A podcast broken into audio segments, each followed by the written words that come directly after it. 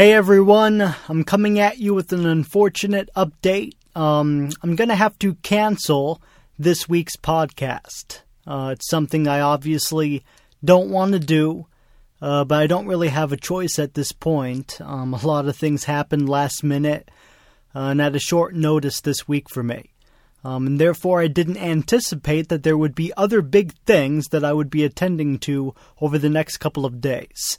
And uh, so I'm looking back right now, and it's been two months since the last time I had to cancel a podcast. Um, and back at that time, that was actually my first time ever uh, when I had to skip a whole week without doing a podcast.